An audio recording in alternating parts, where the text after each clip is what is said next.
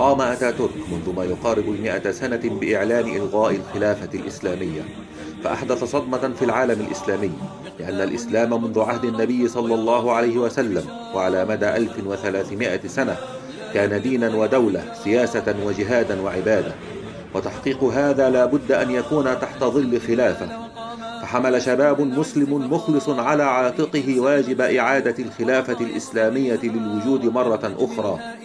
وتسلم شعلة هذا الواجب والشرف جيل وراء جيل إلى يومنا هذا.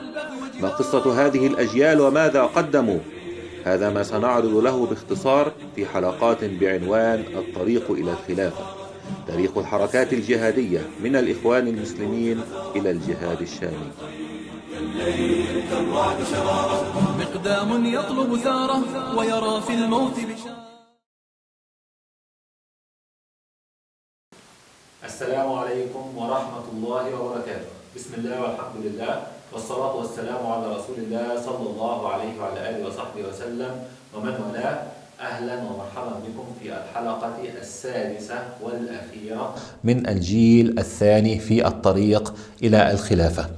آه، أنهينا في الحلقة السابقة وقلنا أنه تم تجميع جميع المشتركين في تنظيم الجهاد ووضعهم في السجون. طبعا لم يفلح معهم التنظيم العنقودي اعتمدوا التنظيم العنقودي كالعادة ولم يفلح ولم يغني عنهم هذا التنظيم شيئا تم القبض عليهم جميعا تقريبا. وأيضا وجد اختراق في صفوفهم قام به شخص يسمى السيسي طبعا غير السيسي اللي هو رئيس مصر الحالي. آه هذا الشخص لم يستطع اختراق الصف الأول اختراق الصفوف الأولى في الجماعات الجهادية أمر متعذر لأن هذه الجماعات عندما تنشأ تنشأ في ظل خطورة شديدة لا يمكن أن يقوم بهذا الأمر إلا الأفذاذ من الرجال. ثم بعد ذلك آه تبدأ في ضم الناس ينضم الناس إليها يحاول الأمن أو المخابرات اختراقها لكن لا ينجحون في الوصول إلا للصفوف المتأخرة من هذه الجماعات لأنه يظل الصف الأول هو الصف الأول من بداية إنشاء هذه الجماعة حتى تنتهي هذه الجماعة إلى أن يشاء الله. هذا أمر له مزية وهو يمنع موضوع الاختراق وله عيب وهو أنه يؤدي إلى عدم حدوث تجديد في الصف الأول. أيا كان السيسي هذا قام بنفس الدور الذي قام به عبد المجيد وهنداوي دوير وعلي عشماوي ولكنه كان عميلا في الأصل. في النهاية قسموا كما قلنا إلى ثلاث قضايا. قضية عصام القمري كان فيها حوالي 14 عسكريا. كان قاضي هذه القضية يسمى شوكت. شوكت هذا ذهب لأداء العمرة قبل أن يصدر الأحكام في هذه القضية. حدثت كرامة معينة لهذه القضية. عندما ذهب شوكت لأداء العمرة وجد الناس في مكة يحتفلون بقتل السادات. كان كما قلنا حدث يعني هناك سخط كبير في المجتمع في الإسلامي على مستوى العالم الإسلامي ضد السادات بسبب كامب ديفيد وما إلى ذلك من الأمور. فوجد هناك ابتهاجا كبيرا كان الفلسطينيون يوزعون الشربات احتفالا بهذه المناسبة فأثر هذا في نفسيته. عندما رجع إلى مصر مرة أخرى وأصدر الحكم في هذه القضية أصدر حكما ببراءة جميع أفراد هذه القضية. وكان طبعا هم كانوا متوقعين أن يحصلوا جميعا على حكم بالإعدام. القضية الأخرى التي كان فيها الشيخ خالد الإسلامبولي والشيخ عبود الزمر القضية العسكرية الأخرى. في هذه القضية صدر حكم بالإعدام على الشيخ خالد الإسلامبولي وعلى رفاقه الثلاثة وعلى الشيخ البشمهندس محمد عبد السلام فرج. نفذ حكم القتل في الشيخ خالد الإسلامبولي رميا بالرصاص لأنه كان عسكريا. طبعا هذا نوع من الشرف آه، العسكريون يفتخرون بأنهم ينفذ عليهم حكم الإعدام أو حكم القتل رميا بالرصاص. فقتل الشيخ خالد الإسلامبولي والشيخ حسين عباس رميا بالرصاص. أما الثلاثة الآخرون فقتلوا شنقا في إبريل سنة 1982 طبعا الشيخ خالد الاسطنبولي عندما قام بهذا العمل العظيم قام به وعمره 23 سنة هو من مواليد 1958 في محافظة المنيا. ضم ضمت القضية المدنية طبعا هي قضية أمن دولة عليا طوارئ. هذه القضية كانت القاضي في هذه القضية هو محمد عبد الغفار. كان عدد المتهمين في هذه القضية 302 كان على رأس المتهمين الدكتور عمر عبد الرحمن طبعا قبض عليه بعد اغتيال السادات والشيخ عبود الزمر وغيره من قيادات العمل الجهادي. طبعا كان يوجد الكثير من الكوادر ونحتاج أن نحكي نوعا ما عن هذه القضية وما جرى أثناء هذه القضية لأن الكوادر المكونين لهذه القضية سيظل لهم تأثير في الجيل الثالث والجيل الرابع والجيل الخامس أيضا أيضا كما سنبين بإذن الله تعالى. كان من الكوادر المتهمين في هذه القضية. كما قلنا قبل الدكتور أيمن الظواهري الشيخ أحمد سلامة مبروك أبو الفرج المصري الذي قتل في سوريا بعد ذلك. أسأل الله أن يتقبله شهيدا. الشيخ رفاعي طه الذي قتل أيضا في سوريا بعد ذلك. أسأل الله عز وجل أن يتقبله شهيدا. آه، الدكتور صفوت عبد الغني كرم زهدي ناجح إبراهيم آه، صلاح جهين أنور عكاشة. آه، إلى آخر ذلك من الأسماء. في النهاية كما قلنا بدأت المحاكمة بدأت المحاكمة المدنية. أثناء هذه المحاكمة كان الدكتور عمر عبد الرحمن ترافع عن نفسه وعن التنظيم في هذه المحاكمة في كلمة سميت بعد ذلك فرغت بعد ذلك وسميت كلمة حق. هذه في هذه الكلمة أو في هذه المرافعة بين كفر الحاكم المستبدل للشرع الحنيف وصار كتاب كلمة حق كتابا مشهورا بين الحركات الجهادية بعد ذلك. سبحان الله الشيخ دكتور عمر عبد الرحمن كان موجودا في قضية الشيخ عبود وأخذ براءة في هذه القضية وأخذ أيضا براءة في القضية المدنية باعتبار أنه أفتى فقط ولم يشارك في العمل. هكذا قام القاضي بتكييف الأمر. سنحكي عن هذا القاضي لأن له فضل كبير على هؤلاء الإخوة كما سنبين بإذن الله تعالى. الشاهد أيضا أن الشيخ صلاح أبو إسماعيل وهو والد الشيخ حازم صلاح أبو إسماعيل. طبعا هو كان من كبار جماعة الإخوان من كبار دعاة جماعة الإخوان. أتى و أدلى بشهادته في هذه القضية وبين جزئية مهمة للغاية وهي أنه حتى لو لم نكفر الحاكم فكونه لا يحكم بالشرع لا يجعله حاكما يحرم الخروج عليه بل يجوز الخروج عليه في هذه الحالة لأنه لا تتناوله أحاديث المنع من الخروج عن الحكام. طبعا طبع هذا الكتاب في كتاب سمي كتاب الشهادة للشيخ صالح للشيخ آه، صلاح أبو إسماعيل وأيضا وجدت هذه الشهادة في كتاب محاكمة فرعون وأيضا فرغ هذه الشهادة الشيخ صلاح الصاوي في كتابه الرائع نظرية السيادة. طبعا تعالج مسألة مهمة جدا أنه ليس شرطا أن نكفر الحاكم حتى نخرج عليه بل يكفي أنه يحكم بالقانون الوضعي. أيضا أشرت أيضا لهذه الشهادة في كتاب دولة القرآن. طبعا هذا على المستوى الفكري في المرافعات لكن كان هناك صراعا فكريا آخر دار في أروقة السجون بين هذه الكوادر أدى لانقسام هذا التنظيم إلى تنظيم الجماعة الإسلامية وتنظيم الجهاد الإسلامي. قبل أن نفصل في أسباب الخلاف بين الجماعة الإسلامية وجماعة الجهاد الأسباب التي أدت لانشقاق تنظيم الجهاد أشير إشارة سريعة إلى أن جماعة الإخوان المسلمين حين خرجت من السجون طبعا خرج وسنهم قد جاوز سن الشباب فأرادوا أن يزيلوا هذه الفجوة لا يوجد عندهم كوادر شابة فسعوا لاستقطاب بعض المنتمين للجماعة الإسلامية. الجماعة الإسلامية كانت تمثل تنظيم اتحاد الطلبة. في هذا الوقت في مصر. فسعوا تنظيم اتحاد الطلبة المتبني الفكر الإسلامي. فسعوا لاستقطاب بعض هؤلاء فقاموا باستقطاب شخصيات مثل عصام العريان وابو العلا ماضي طبعا هذه صارت بعد ذلك من الكوادر المشهورة في جماعة الإخوان المسلمين وظلت باقي الجماعة الإسلامية كما هي تتبنى الفكر الجهادي. الشاهد ما هو سبب انشقاق تنظيم الجهاد إلى الجماعة الإسلامية وجماعة الجهاد؟ هناك أربع أسباب أساسية هذا طبعا باستقراء الشهادات التي قيلت في هذا والتي سمعتها بأذني. أقل سبب قيل في هذه الأسباب هو الخلاف بين وجه بحري ووجه قبلي. الجماعة الإسلامية كانت في وجه قبلي مجموعات الجهاد كما قلنا كانت في وجه بحري فحدث خلاف في الإمارة. هل يكون الأمير من وجه قبلي أو وجه بحري؟ كما يحدث في أي مكان. طبعا هذا كما قلنا رافض بسيط من أسباب الخلاف، نادر أن يقول أحد أن هذا هو سبب الخلاف، لكنه لعله كان في أنفس البعض.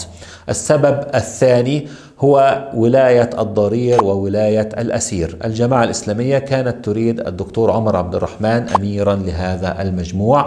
جماعة الجهاد كانت تريد الشيخ عبود الزمر بصفته رجل عسكري وأعلى رتبة عسكرية موجودة. آه، طبعا احتجت جماعة الجهاد على الجماعة الإسلامية بأن الدكتور عمر ضرير وهناك قاعدة تقول لا ولاية لضرير. هذه القاعدة طبعا في الإمامة في الإمامة العظمى. لكنهم استخدموا هذا الأمر لتبرير الانشقاق. ردت عليهم الجماعة الإسلامية بعد أن خرج الدكتور عمر من السجن. طبعا الشيخ الدكتور عمر سيخرج من السجن في 1984 وقالوا لا ولاية لأسير. آه، الشيخ عبود ظل اسيرا في السجن طبعا فترة طويلة بعد ذلك خرج في 2011 كما نعلم جميعا. لكن الشاهد أنه قالوا لهم إذا أنتم تقولون لا ولاية لضرير فنحن نحتج عليكم بأنه لا ولاية لأسير. هذا السبب أيضا ليس سببا محوريا. آه، السبب الثالث وهو أهم من هذين السببين وهو مسألة العذر بالجهل. كانت الجماعة الإسلامية تتوسع في مسألة العذر بالجهل لتشمل جميع الجنود في الجيش وفي الشرطة حتى وزير الداخلية فقط يكفرون رأس الدولة. أما جماعة الجهاد فكانت على نقيضهم لا تعذر بالجهل وتتشدد في هذا الأمر حتى أنها كانت تكفر جميع جنود الجيش والشرطة بأعيانهم. اعتبرت الجماعة الإسلامية هذه مسألة عقائدية ووالت وعادت عليها وقالت لا نقبل الاندماج مع جماعة الجهاد أو نظل سويا. طبعا هم كانوا في تنظيم واحد. لا نقبل أن نظل سويا في تنظيم واحد وهذه الفكرة تسيطر على الشق الثاني من التنظيم. جماعة الجهاد كانت تعتبر أن هذه مسألة فقهية. عند التحقيق بعد أن قابلنا قادت هذه الجماعات وجدنا أنه في الحقيقة ليست هذه مسألة محورية وإن ظهر أنها وأنها كذلك وإن صدرت للعناصر أنها كذلك حيث كان بعض قادة الجماعه الإسلامية يرون عدم العذر بالجهل وبعض قادة جماعة الجهاد يرون العذر بالجهل. السبب الرابع طبعا آه، يعني استطراد بسيط في هذه المسألة قام الشيخ أبو الحارث المصري الشيخ أبو الحارث المصري من الشهود الذين اعتمدت عليهم في هذه الحقبة. جزاه الله خيرا. هو حكم عليه بالسجن المؤبد في أحداث 1981 وهو اشترط علي ألا أذكر اسمه في هذه الحلقات إلا إذا قلت أنه يرى أنه ليس أهلا لأن يذكر آه، آه، وأن يذكر اسمه. وهذا من تواضعه. جزاه الله خيرا. ويقول أيضا لا أريد أن يذكر اسمي وأن نتحدث في هذا التاريخ حتى ننتقم لأعراض المسلمين. هذا ما شرطه علي وأنا أوفي شرطه. لكن طبعا فائدة ذكر هذه الأحداث التاريخية ألا نقع في هذه الأخطاء مرة أخرى وأن نستفيد من الصواب الذي حدث فيها. الشاهد أن الشيخ أبو الحارث ألف في هذه الفترة كتابا بعنوان الإصلاح بين العشيرة والأهل في مسألة العذر بالجهل. السبب الرابع وهو أكثر الأسباب تأثيرا من وجهة نظري هو اختلاف الاستراتيجية بين جماعة الجهاد والجماعة الإسلامية. الجماعة الإسلامية كانت تريد أن تعمل بالدعوة وبالأمر بالمعروف والنهي عن المنكر وتهيئ المجتمع لثورة شعبية على غرار ثورة الإيرانية. أما جماعة الجهاد فكانت تميل للعمل السري وتسعى لقلب نظام الحكم عبر الانقلابات العسكرية. وهذا في الحقيقة كان هذا الفارق في الاستراتيجية كان هو السبب الحقيقي الأكثر تأثيرا في انفصال الجماعتين. القاضي محمد عبد الغفار تأثر بالدعوة التي قام بها كوادر هذه المجموعة هذه القضية آه، ومرافعة الدكتور عمر وأراد أن يعطيهم جميعا حكما بالبراءة ولكنه قدر أن الحكم ببراءتهم جميعا سيؤدي إلى إعادة القضية مرة أخرى وقد تنفذ طلبات النيابة. النيابة كانت تطالب بإعدام 200 من آه، عناصر هذه القضية. طبعا القضية كما قلنا 302 لكن القاضي أصدر حكما مخففا كثيرا فأصدر حكما ببراءة 190 من كوادر هذه القضية وحكم بثلاث سنوات فقط على 33 الحكم صدر في سنة 84 كانوا قد قضوا فعلا الثلاث سنوات يعني أكثر من 220 يعتبر أخذوا براءة في هذه القضية وتراوحت الأحكام الباقية بين خمس سنوات وسبع سنوات وخمسة عشر سنة والحكم بالمؤبد. خرج بعد حكم القاضي بالبراءة وأحكام الثلاث سنوات المخففة خرج كثير من كوادر الجماعة الإسلامية وجماعة الجهاد. على رأس كوادر الجماعة الإسلامية خرج الدكتور صفوة عبد الغني ليبدأ في تأسيس الجناح الدعوي للجماعة الإسلامية. وعلى رأس كوادر جماعة الجهاد خرج الشيخ الدكتور أيمن الظواهري ليبدأ في تأسيس مباشرة الجناح العسكري لجماعة الجهاد لأن جماعة الجهاد جماعة جهادية فقط. أما الجماعة الإسلامية كما قلنا كانت تريد دعوة وأمر بالمعروف ونهي عن منكر وجهاد.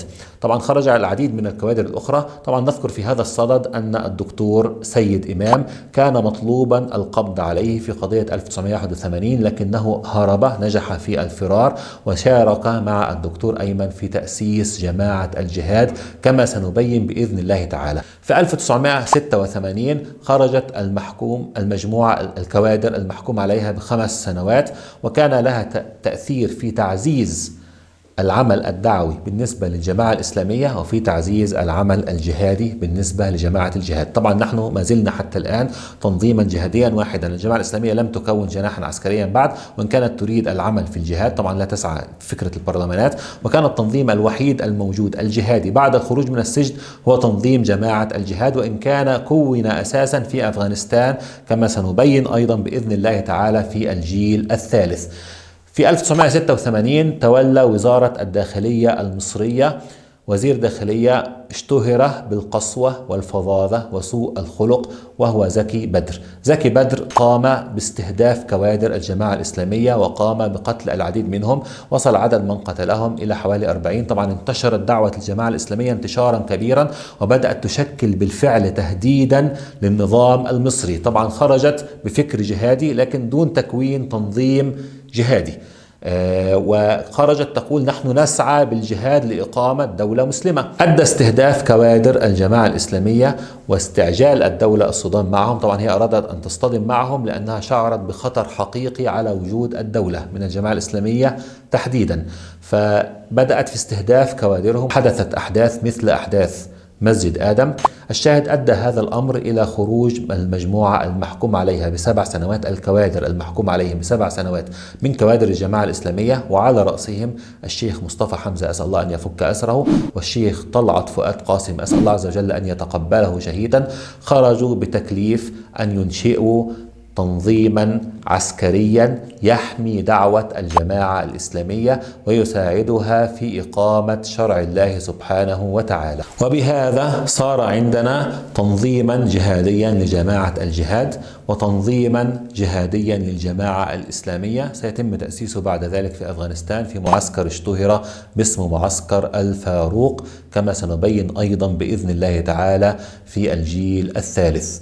هنا لابد أن أنبه على مسألة قد تستدرك على كلامي وهي لماذا لم أتحدث عن الأحداث الجهادية التي حدثت في سوريا مذبحة حماة التي حدثت في 1982 طبعا نشير لأكثر من أمر. أول شيء أن الإخوان المسلمين في مصر يختلفون نوعا ما عن الإخوان المسلمين في سوريا وعن الإخوان المسلمين في تونس وعن الإخوان المسلمين في باقي المناطق وإن كان التنظيم الأم موجود في مصر والفكرة الأساسية خرجت من مصر. لكن أنا أذكر مصر كنموذج لأن أغلب الأحداث التي حدثت في مصر تكررت بعد ذلك في المناطق الأخرى وكانت مصر رائدة في هذا الأمر. هذا من جهة أولى. ومن جهة ثانية أنا أردت أن أحكي الأحداث التي مررت بها بنفسي أو قابلت من مر بها وكانوا شهود عيان على هذه الأحداث. هذا سيظهر كثيرا في الجيل الثالث والرابع والخامس بإذن الله تعالى. وهنا نكون قد بدأنا في مرحلة الجيل الثالث وهو جيل التنظيمات الجهادية المتعددة. ليس تنظيما واحدا جهاديا يعمل إلى إعادة الخلافة للوجود مرة أخرى